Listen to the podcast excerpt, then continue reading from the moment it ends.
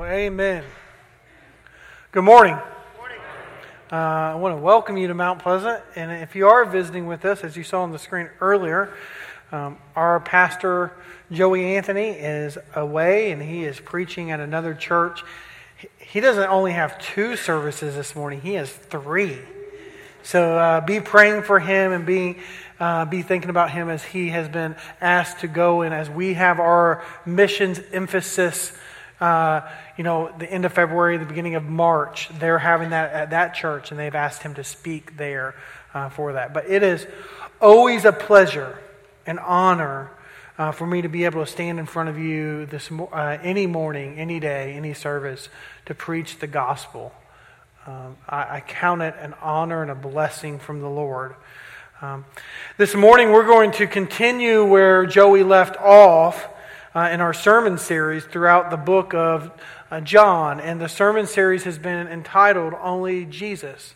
Uh, and uh, that's the focus throughout all of the book of John is that it's only Jesus. So remember that this whole book points us to Jesus, the one and only, the true Messiah. Uh, and if you have a Bible, I want to encourage you to take it out now and turn with me to the book of John, the eighth chapter. As we dive into John 8, uh, you may recognize in some of your Bibles uh, the first portion of John 8, actually, verse 53 um, uh, of John 7, going into John 8 and through verse 11 may be in brackets, or it may even have a statement in there that says something similar to the earliest manuscripts do not include this passage. Uh, so uh, it's important for us to think about that because scholars have debated over the years whether this passage should be included in John and another section in Scripture or actually nowhere in Scripture at all. So here's how we're going to conclude on that moving forward. First, there is enough historical evidence that this account actually did take place. So we're going to agree on that. If you go through history and look at the historical evidence, not just uh, from what we see in Scripture, but other places, there's enough historical ex- uh, evidence that Jesus did have this interaction with the Pharisees and the scribes and the woman who was caught up in adultery. And secondly, there is nothing about this passage that contradicts any other part of Scripture. So, with that said, we're going to study and preach and, and read this passage, treating it as it is the inspired Word of God, and leave the debating for another time in another setting. Is that good? All right, good. So, as we look at this passage in John, may we first get an understanding for the difference between two terms Two terms we hear often in church. The terms are grace and mercy. And I believe I was in a uh, staff meeting once, uh, probably about six months ago or so, where Pastor Joey talked about these two terms. And this is how he defined it. So I figured if he defined it this way, it's probably a good way to define it this morning. And he defined grace as God granting us something that we do not deserve. Is that not grace? I mean, and we get that every day. While mercy, on the other hand, is being God holding back what we do deserve.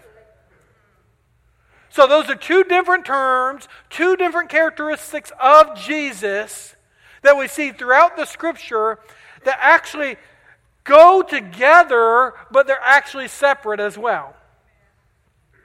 So, for example, God's grace is how God grants us His love, life, and ultimate salvation through His Son. That's His grace.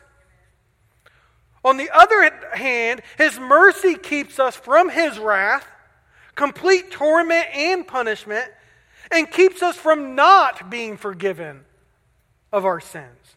Aren't we thankful for both of those? Because we deserve not to be forgiven of our sins. We deserve complete torment and punishment. We deserve the wrath of God.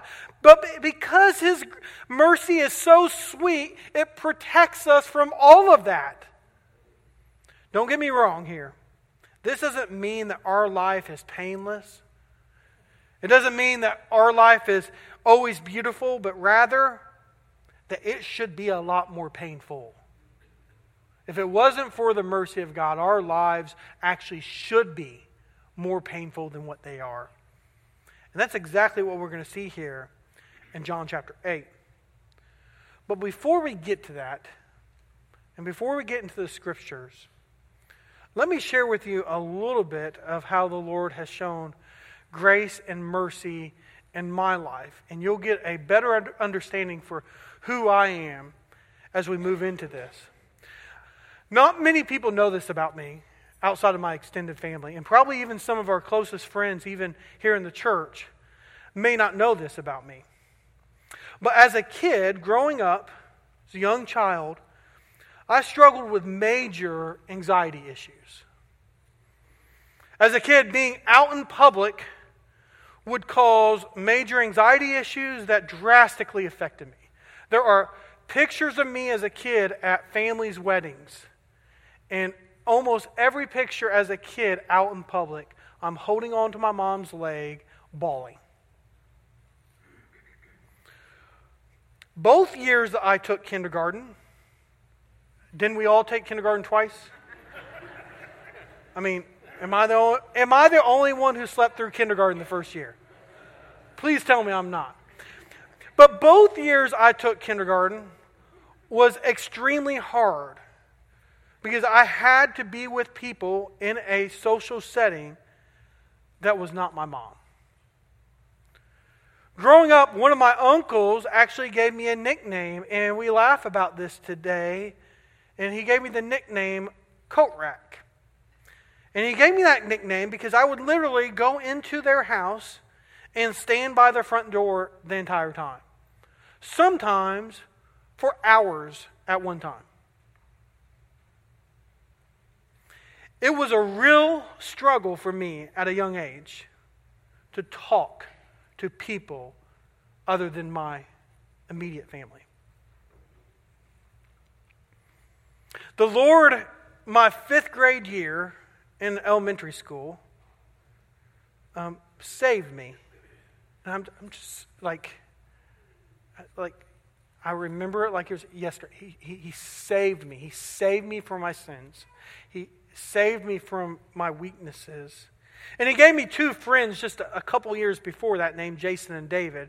And I believe that God placed these two friends in my life to help me with the anxiety issues that I struggled with because they obviously did not struggle with those issues. And later, the Lord allowed me to lead both of them to the Lord. And I can even say today, David is a part time youth minister at a church in our hometown. There was even more than just that, though. There was even more than just the anxiety issues, but part of the anxiety was I had speech issues, a speech impediment problem that, um, I, and also uh, problems with pronouncing certain letters correctly. So, specifically, the letter R gave me a lot of problems. Uh, that didn't affect how my friends viewed me, it didn't affect how my family viewed me. But I grew up through school, all the way through high school, very cognitive of how people would view my speech. It would take much that in social settings and settings with a lot of people there for me to speak like I am now without major stuttering issues or to speak without saying words that would just not sound correct. It was nothing for kids to laugh or make fun of me because I stuttered, or nothing uh, uh, for them to make fun of me because of what how I would say, you know, or hearing kids, students talk about the way that I would say certain wo- words would cause even more anxiety about being in front of people. So, as a kid, I took speech classes. I took speech classes in school. I went to speech pathologists out of school. And I did that all the way through high school. And I remember, like it was yesterday, sitting in driver's ed my sophomore year of high school, first semester, and the speech pathologist from the school walking into driver's ed and say, I need to see Joe. Now, everyone in the class knew who she was. I stood up, had to go out of class, and spend that class period on speech. Totally humiliated, hearing what kids were saying about me as I'm walking out, laughing, and snickering as if it was a joke. Went home that evening, still struggling with the issues that I had, and went to my mom and dad, and, and, and they knew my struggles, and they were always willing to listen to me and said, Mom and Dad, I really don't want to take these classes anymore. I, I mean, it's just, it's too hard. It's too hard. So that was the last day I had ever, I've ever seen a speech pathologist. My mom and dad said, Joe, if, if it's that big of an issue, we want to take that, that out of your life. So they gave me that freedom to make that decision uh, to stop seeing uh, them. Move on two years later. As I'm graduating high school, the Lord calls me into ministry. He calls this kid into ministry who struggles speaking and is nervous around people. Family members today would, if they were standing right here or if they're on the live stream watch, watching, they would make comments like this It is only by the grace of God that He called me into ministry. Like, nobody would have ever expected me to be that person. So when I read the story of Moses, like, yes, I totally relate with what Moses was saying and what he was thinking when he was called to, to, to speak about the love of God. See, God's grace is seen here by giving me a ministry position in which I don't deserve and helping me get through some of the struggles that I do have.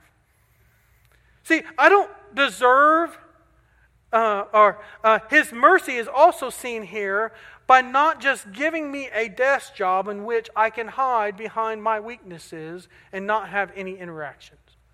His grace and mercy has been extremely evident in my own personal testimony. And let me tell you, church, I'm thankful for a doctrine called progressive sanctification.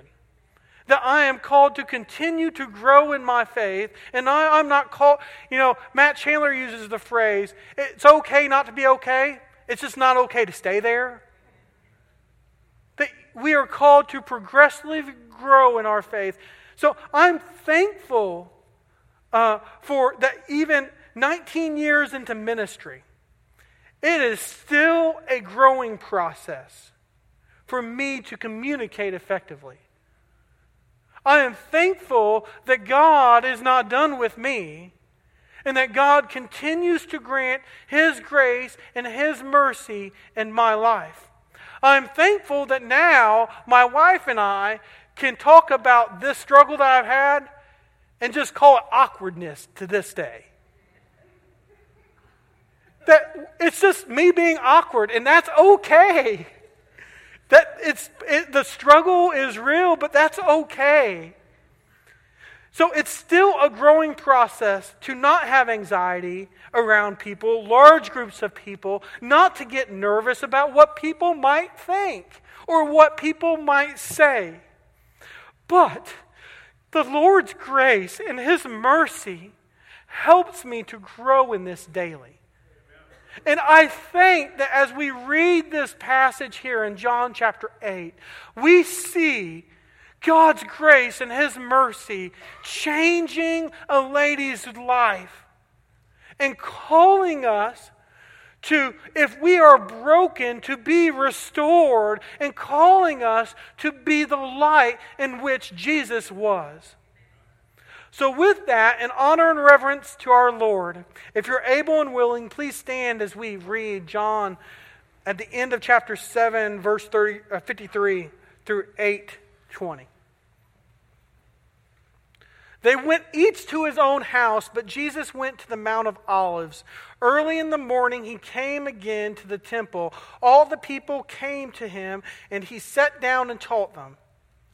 The scribes and Pharisees brought a woman who had been caught in adultery, and placing her in the midst, and they said to him, Teacher, this woman has been caught up in the act of adultery. Now, in the law of Moses, commanded us to stone such uh, women. So what did they? What did you say? What do you say? This they said uh, said to test him, that this might have have some charge against uh, to bring against him. Jesus bent down and wrote with his finger on the ground. And as they continued to ask him, he stood up and said to them, Let him who is without sin among you be the first to throw a stone at her. And once more he bent down and wrote on the ground. But when they heard it, they went away one by one, beginning with the older ones. And Jesus was left alone with the woman standing before him. Jesus stood up and said to her, Woman, where are they? Has no one condemned you? She said, No one, Lord. And Jesus said, Neither do I condemn you. Go, and from now on sin no more.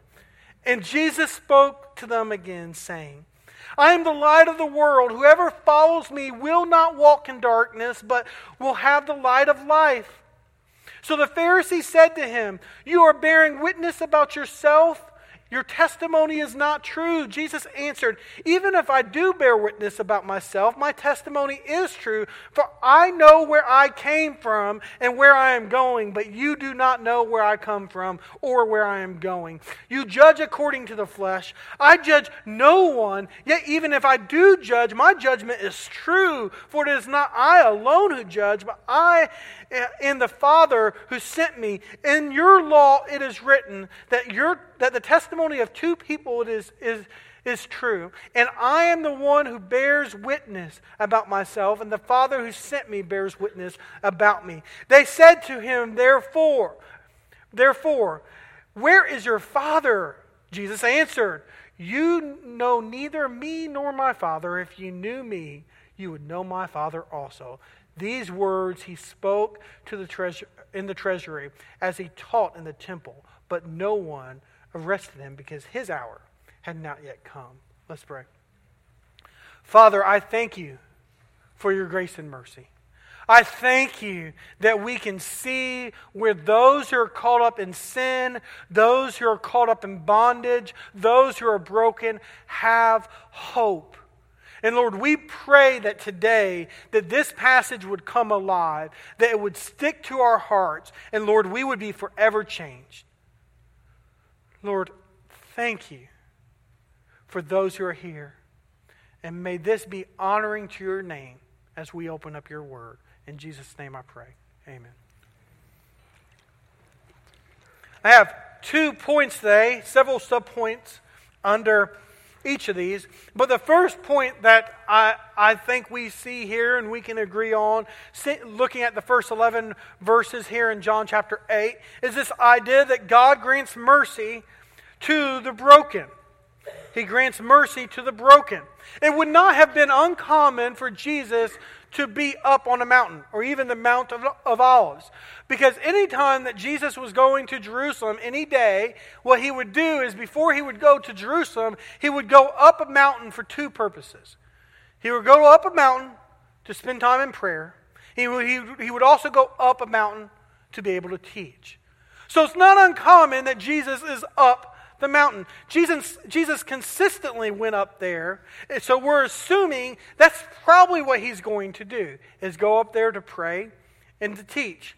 And it's about that point that the Pharisees and the scribes show up. We see there in verse 3 that the scribes and Pharisees brought a woman who had been caught up in adultery. So the Pharisees and scribes show up on the scene at Mount Olives, Mount of Olives. Now, who are the Pharisees and scribes?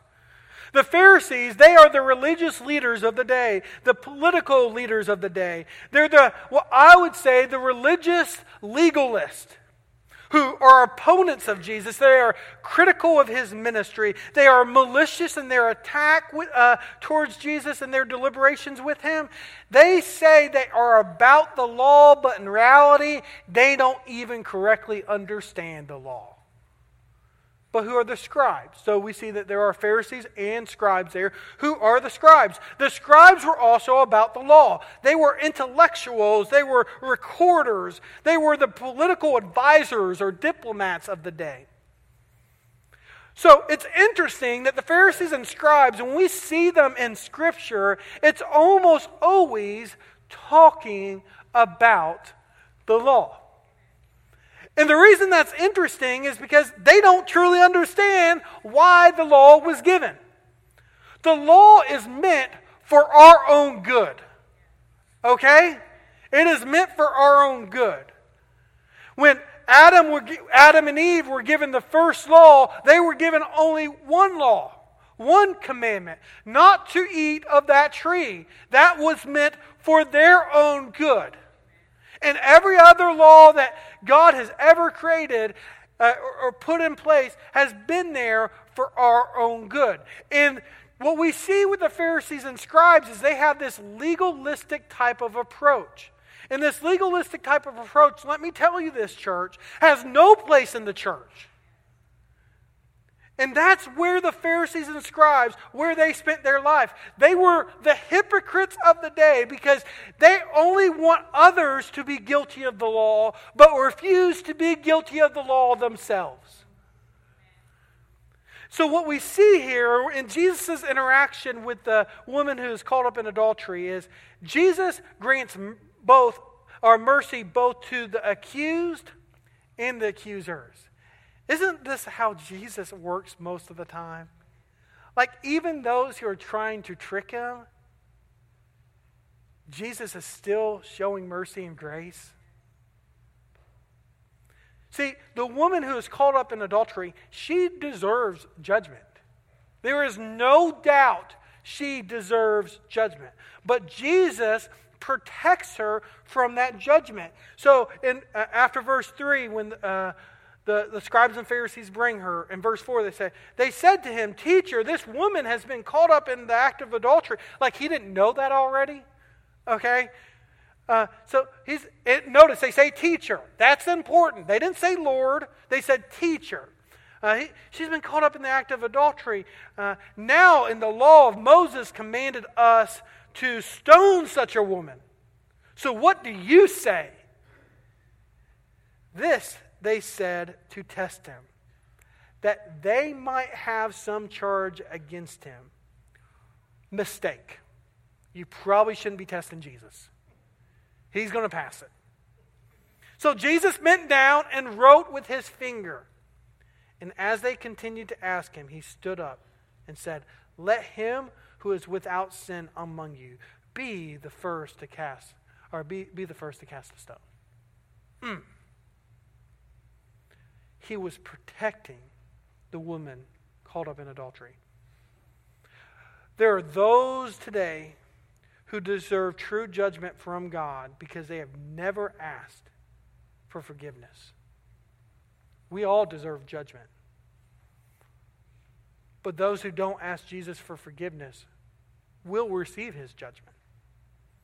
If you want Jesus to show you the same mercy he showed this lady, it starts with you confessing and repenting of your sins. And I will show you later on where I think that's what took place here. See, the Pharisees and scribes, they are the ones that deserve judgment too for trying to trick Jesus. John MacArthur says it like this If Jesus rejected the law of Moses, his credibility would have been gone. But if he held to the Mosaic law, his reputation and compassion and for, uh, for and forgiveness would have been hindered. So, like, he's in a no win situation and he still wins. That's what I love about my Jesus. The Pharisees and the scribes have a misrepresentation of Jesus. They don't truly understand who Jesus is. Does that sound like any particular culture today? A misrepresentation of Jesus? See, I think we have a biblical Jesus and we have a cultural Jesus. I think the biblical Jesus commands repentance of sins, where the cultural Jesus uh, disregards repentance of sins. I think the biblical Jesus commands with divine authority, where the cultural Jesus gives suggestions instead of commandments. I believe the biblical Jesus preaches God's righteousness, where the uh, uh, cultural Jesus preaches only on love. I believe the biblical Jesus exalts uh, his exaltation goes to the Father's will, where the cultural Jesus says to, that you should serve your own will, not God's. I believe the biblical Jesus commands to deny yourself, where the cultural Jesus encourages you to love yourself and gratify your desires. I believe the biblical Jesus gives you salvation, hope, peace, and joy. And I believe the cultural Jesus gives you health, wealth, and happy feelings.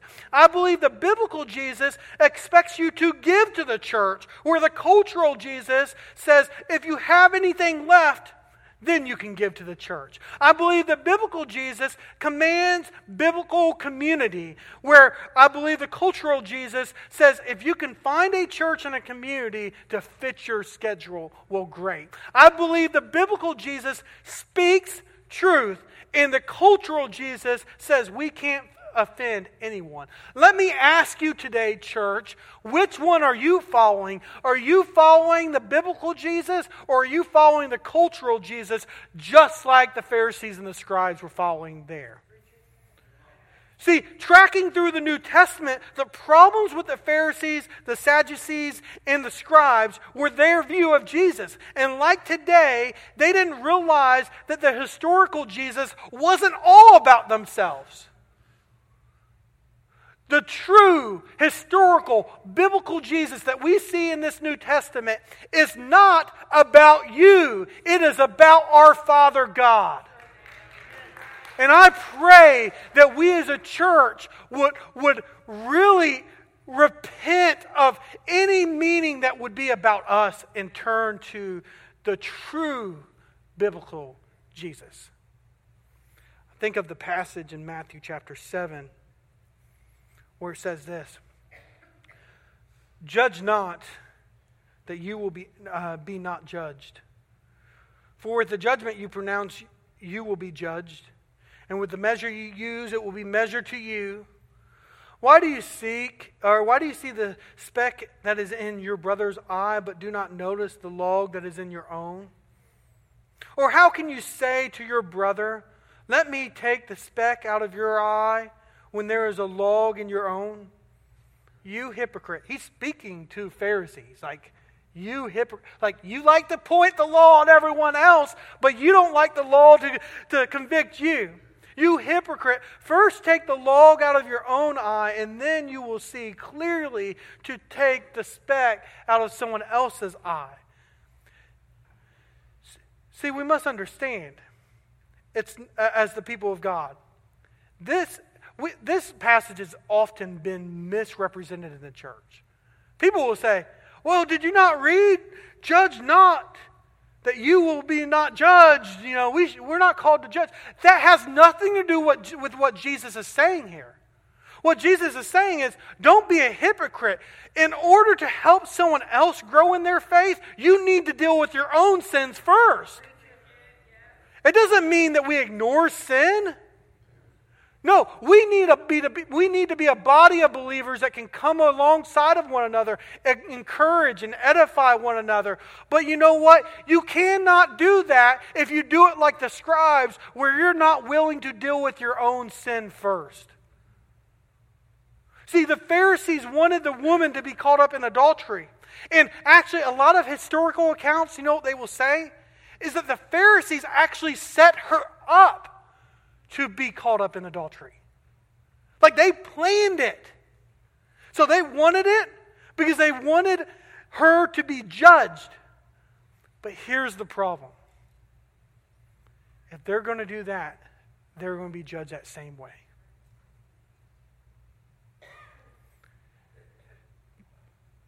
And, if you read the historical account and think about the history of the Old Testament, if if they really went through this, here's the thing the guy should have been there too.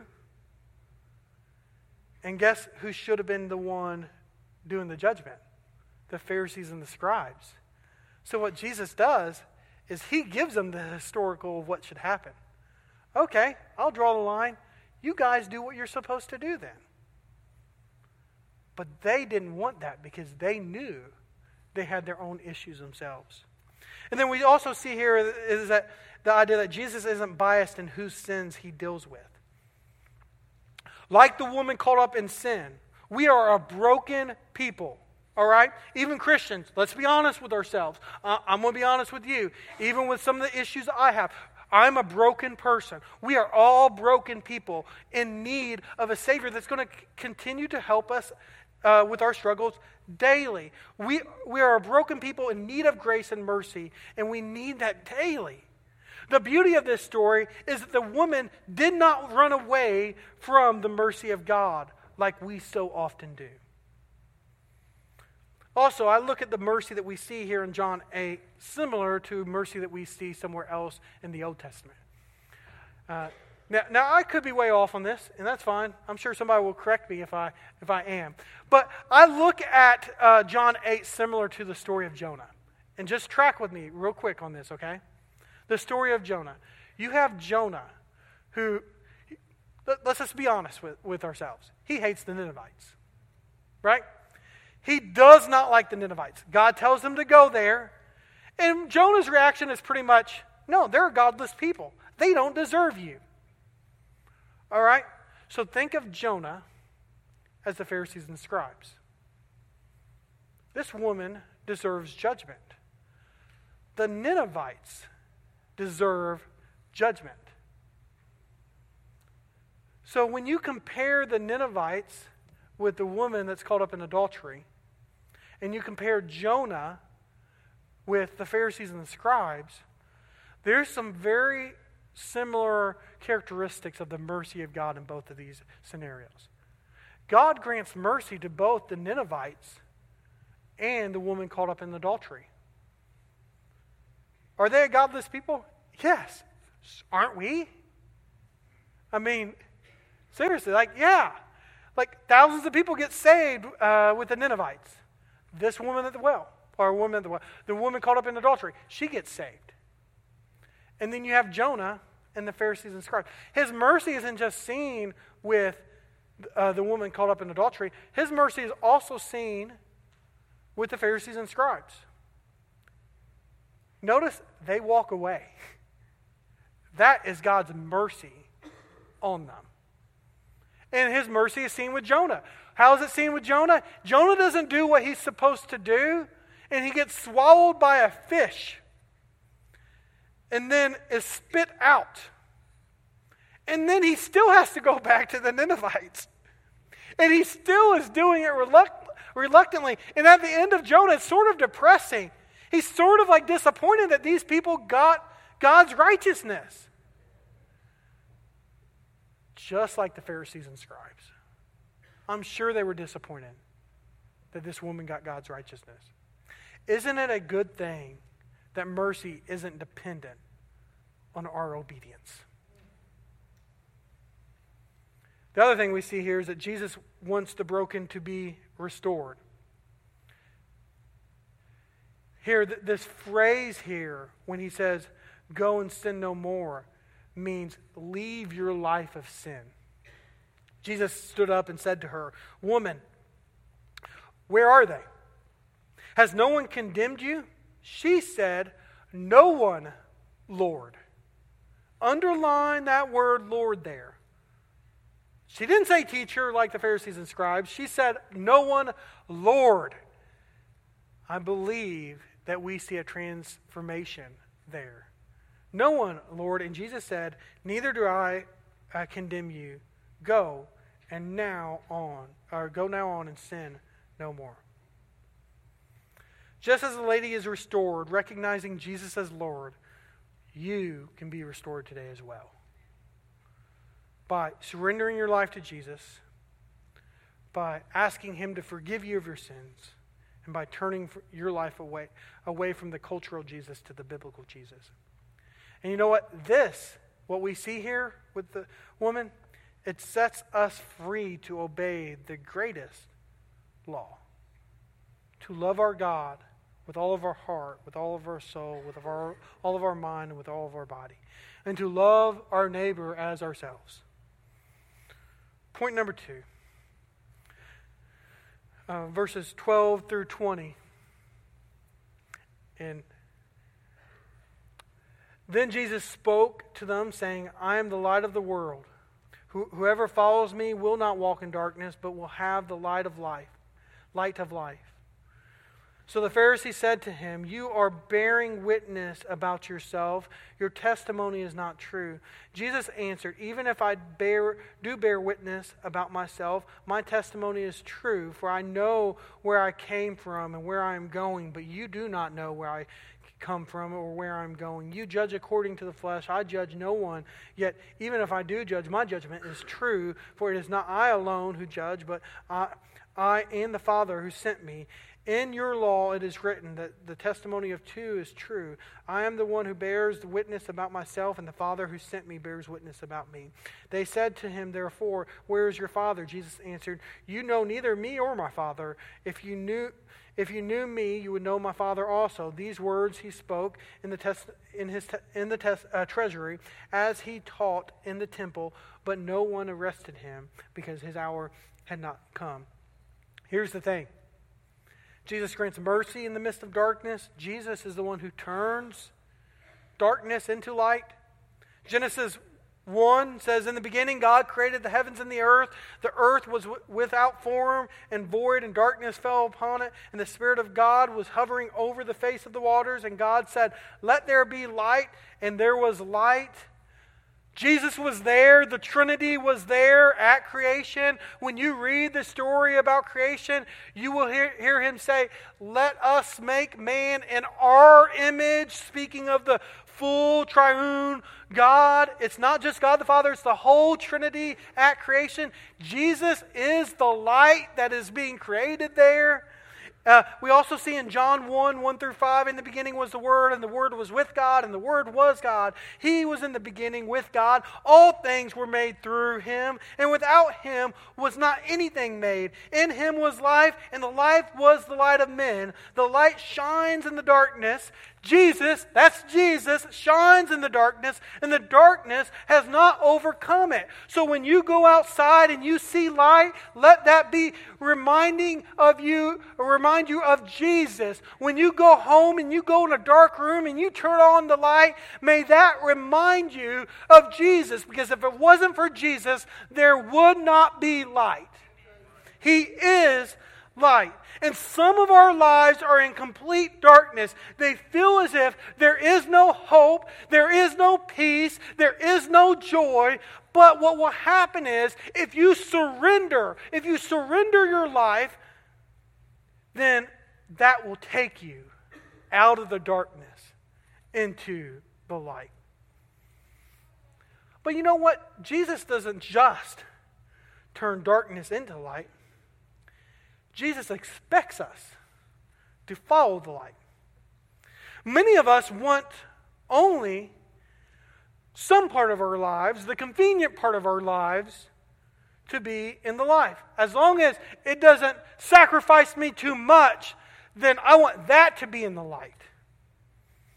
The problem is, following Jesus, following the light, isn't always easy and isn't always beautiful. But I can tell you this, it's always worth it. Now, this may not be in your notes, but I want you to write this down. I heard this from my pastor growing up, and it's always stuck with me. Okay? And I want it to stick with you like it stuck with me. And he may never, he may not even remember he said this. But he said this statement We should desire to be spotlights instead of streetlights. So let me explain this, how this works. So we're going to do a little illustration. And I'm going to turn on the right lights this service instead of the wrong ones. Okay. So if you're a street light, this is what happens. Okay? If you're a street light, this may be your parenting and you're in the light.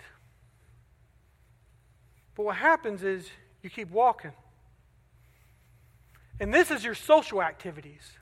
This is your biblical community. It's in the darkness. But then you keep going, and maybe you get over here, and this is your, your church attendance. Maybe that looks really good. Maybe that's really in the light because you're here every week.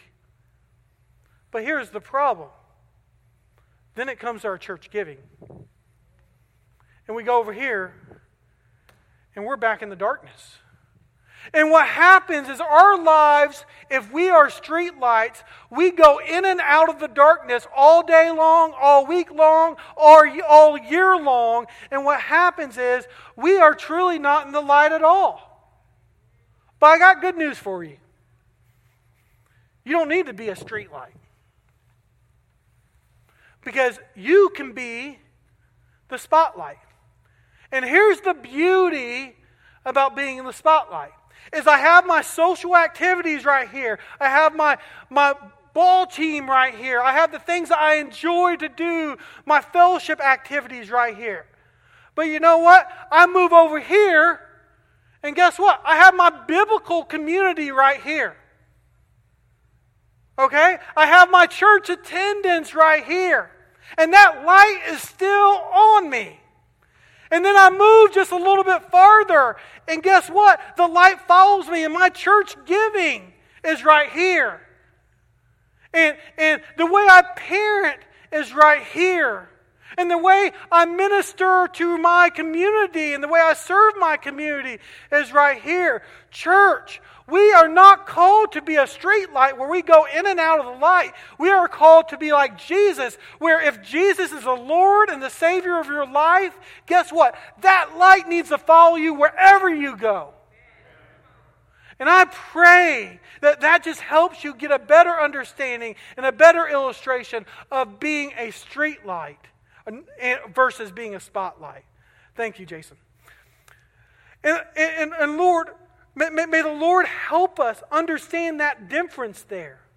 So, like to be a street light means you're more concerned with the temporary rather than the, than the eternal.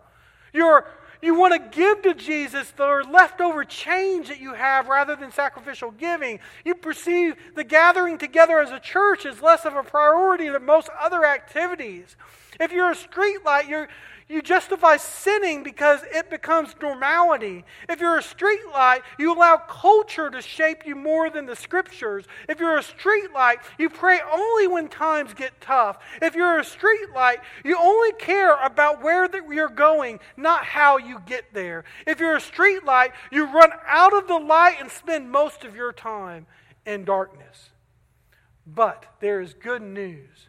We're called to be a spotlight a spotlight always lives in light. A spotlight cares about both where they are going and how they get there. A spotlight prays without ceasing. A spotlight cares more about the scriptures than what culture tells them. A spotlight neither justifies or normalizes sin. A spotlight perceives that gathering together as a church is one of the most important things that they will do. A spotlight gives their money and time sacrificially out of the abundance of their heart and not not just their leftovers. In a spotlight is concerned with the eternal things, not the temporary things. Church, we need more spotlights in this community. And can you imagine, you know, when you're driving, if you ever see a spotlight on something, like it, you just kind of wonder what's there. Can you imagine if that spotlight, if we had 600 spotlights here at Mount Pleasant, people would be driving by on Sunday morning saying, What's going on there? What's happening there? I need to go check that out. We need more of that and less of the hypocrisy that we often see in today's Christian culture. Doesn't stop there.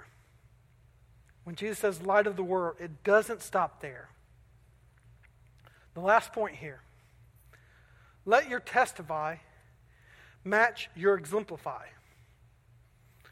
Let your testify match your exemplify. Let me just quickly say what, what Jesus does here, just in my own terms. So Jesus says, You know, your law says that when two testify of this, that you're going to agree with it. He says, I'm testifying about it, and so is my Father. Let me tell you what Jesus is saying. My words match my action. My testify matches my exemplify. My testimony matches my life. And Jesus makes sure that we understand that. So I ask you today what do you testify about? And does it match your lifestyle?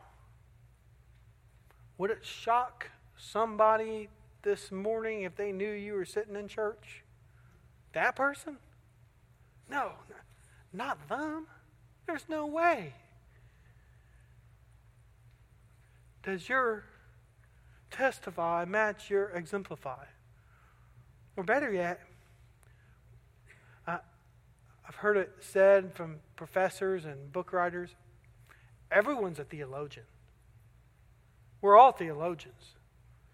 Some of, them, some of us are just bad at it. We're bad theologians. We, we all believe in, like, we all say something about God. We all believe something about God. Some of us just believe the wrong thing. So let me ask you this. We all testify about God with our life and with our words. Are we testifying the right thing? See, Jesus encountered all types of people who tried to mess him up, who tried to treat him uh, in a way that was unfair to our king. They brought the adulterous woman, they tried to mess him up, and he had to ex- explain his relationship with, they tried to mess him up with him trying to explain his relationship with the Father. And through it all, Jesus displayed mercy while being the light of the world.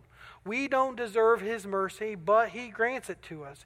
If you're broken today, if you're in darkness today, He is extending His mercy to you. He is extending His light to you. All you have to do is ask Jesus uh, for forgiveness of your sins and ask Him to be the Lord and Savior of your life because He died on the cross for your sins. He died on it so that you could have life and that you would just submit that to Him and your life would be forever change. If you're a Christian and caught up in sin, turn away from that sin this morning. Allow Jesus to reign triumphantly over that sin. With that said, I have two things and we'll close. In true Pastor Joey form, two things for you to do. First thing to do receive God's mercy, don't run from it. Receive God's mercy, don't run from it. I don't care what struggles you have in your life. I shared with you this morning a struggle that I've had in, in, in my life, and I still struggle with it. But here's the thing don't run from it. God grants grace and mercy.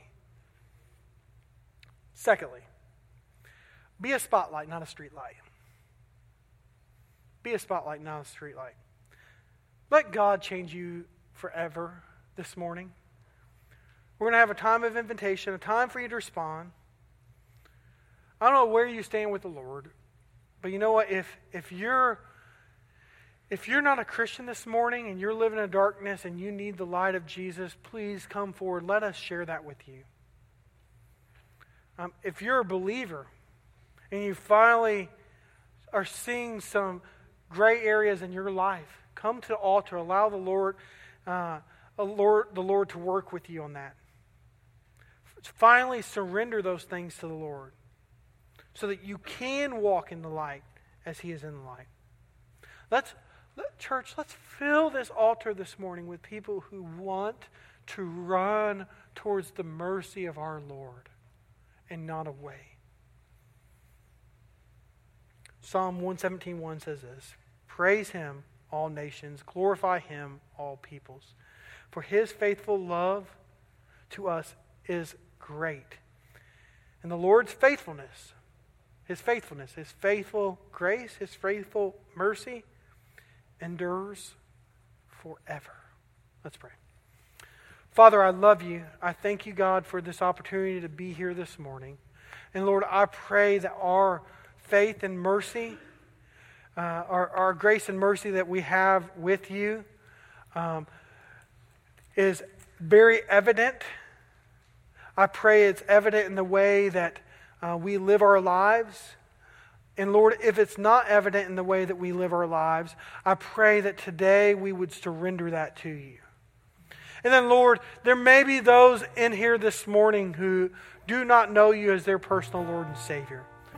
God, I pray that if there's anybody, that, Lord, you would call them out of that darkness into your light this morning.